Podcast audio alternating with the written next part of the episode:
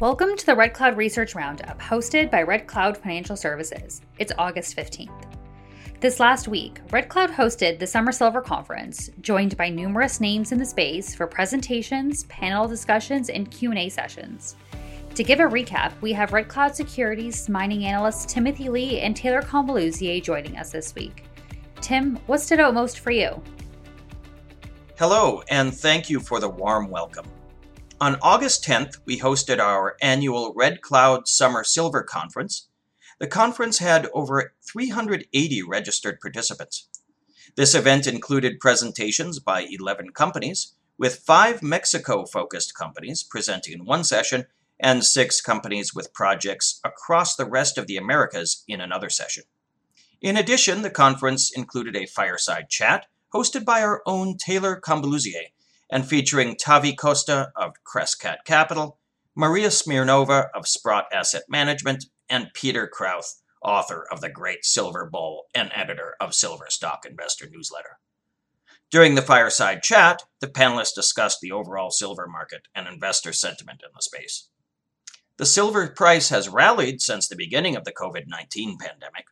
While it had a recent pullback because of higher interest rates and concerns over a potential recession, it has more recently rebounded and continues to maintain levels above US $20 an ounce. The panelists discussed the uses of silver with both industrial and investment demand and a growing component in alternative energy, particularly solar panels. Meanwhile, supply is becoming challenged, with fewer primary silver mines coming online, leading to a deficit. The panelists also discussed criteria for evaluating silver mining projects and companies and they discussed jurisdictions, listing Bolivia and the Yukon as jurisdictions on the rise. All three panelists advocated that the backdrop for silver remains positive and that having precious metals in portfolios could increase return and decrease risk over the long term. The session on Mexico featured five companies Southern Silver Exploration, on which we have a buy and an 80 cent target price, Defiance Silver, on which we have a buy and a $1.40 target, Reyna Silver, on which, we have a speculative buy and no target. Silver Viper Minerals, on which we have a buy and a $1.10 target. And Orex Minerals, on which we have a speculative buy and no target. Southern Silver, Defiance Silver, Reyna Silver, and Silver Viper are all Red Cloud investment banking clients. During the panel discussion, the companies discussed their experience operating in Mexico and dealing with recent issues related to COVID 19. In some places, companies have had challenges getting a hold of drills and experienced drillers to operate them, and there have been long wait times for results from assay labs. For the most part, the companies operating in Mexico have had reasonable success getting a hold of the drills they need. As well, although assay turnaround times had been quite long, they appear to have improved thus far this year. The panelists commented on the fact that, as an established mining jurisdiction, Mexico has a good exploration infrastructure with numerous service providers in country. Replays of the conference are available on our website at redcloudfs.com. Over to you, Taylor. Thanks, Tim. The Americas panel featured six companies BlackRock Silver, which we are restricted on, CMC Metals, where we have a buy 25 cent target, Equity Metals, which is not rated, Outcrop Silver and Gold, which is not rated, Silver X Mining, where we have a buy and 95 cent target, and Sterling Metals, where we have a buy speculative rating and no target price. BlackRock, CMC, Silver X, and Sterling Metals are Red Cloud banking clients. The discussion started by addressing current sentiment in the silver market, which has been more than subdued. Silver's use as an industrial metal was highlighted and its changing role with the growing green and EV revolution, whereby more commodities like silver and copper are going to be required to support increasing demand. It was also noted that the market will eventually hit bottom and that we are poised to see a return in the sector. Although I would note that silver has crept up above $20 an ounce again. Given recent inflationary indicators, panels were also surprised about how prices and valuations have not been responding adequately.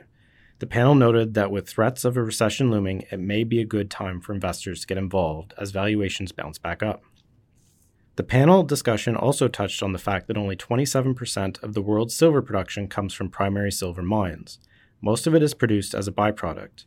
With increasing EV demand, polymetallic deposits have become attractive, so there is currently a lot of exploration and development for these kind of deposits. Lastly, the panelists touched on the regulatory regimes in each of their operating jurisdictions. Starting in North America, we had British Columbia, which could be a tough environment to navigate. While regulators understand what is required and are supportive of mining activities, there are considerations with regard to First Nation communities which makes mining exploration and development challenging in the province. Panelists expressed similar sentiments with the Yukon. One panelist pointed out that the government needs to do more and step in, particularly as simple permits can take lots of time for approval. Newfoundland, on the other hand, received rave reviews as a great place to work, Given the mining history in the province, all levels of government are very supportive of mining activities. And turning to Nevada in the United States, which is regularly ranked highly on the Fraser Institute's annual survey of mining companies, the state is steeped in mining history and has its own EPA. During the COVID 19 pandemic, not a single mine in Nevada was shut down by the government. The same cannot be said for many other mining jurisdictions around the world. And turning to South America, it was pointed out that Peru is a pragmatic environment to operate in despite the perception. Peru has been a mining jurisdiction for over 400 years and is very mining friendly. And although there is political change occurring in Colombia, leftist Petro was recently just sworn in, operators are still constructive on the country when it comes to hard rock mining. Thanks for listening to the Red Cloud Research Roundup. To catch the replays from our Summer Silver Conference, head over to redcloudfs.com. For more content like this, tune in every Monday for new episodes, or join us on our YouTube channel for webinar replays and exclusive content with mining companies. As always, head over to redcloudsecurities.com for full episodic disclosures and to sign up for our email list. Thanks for joining us and see you next time.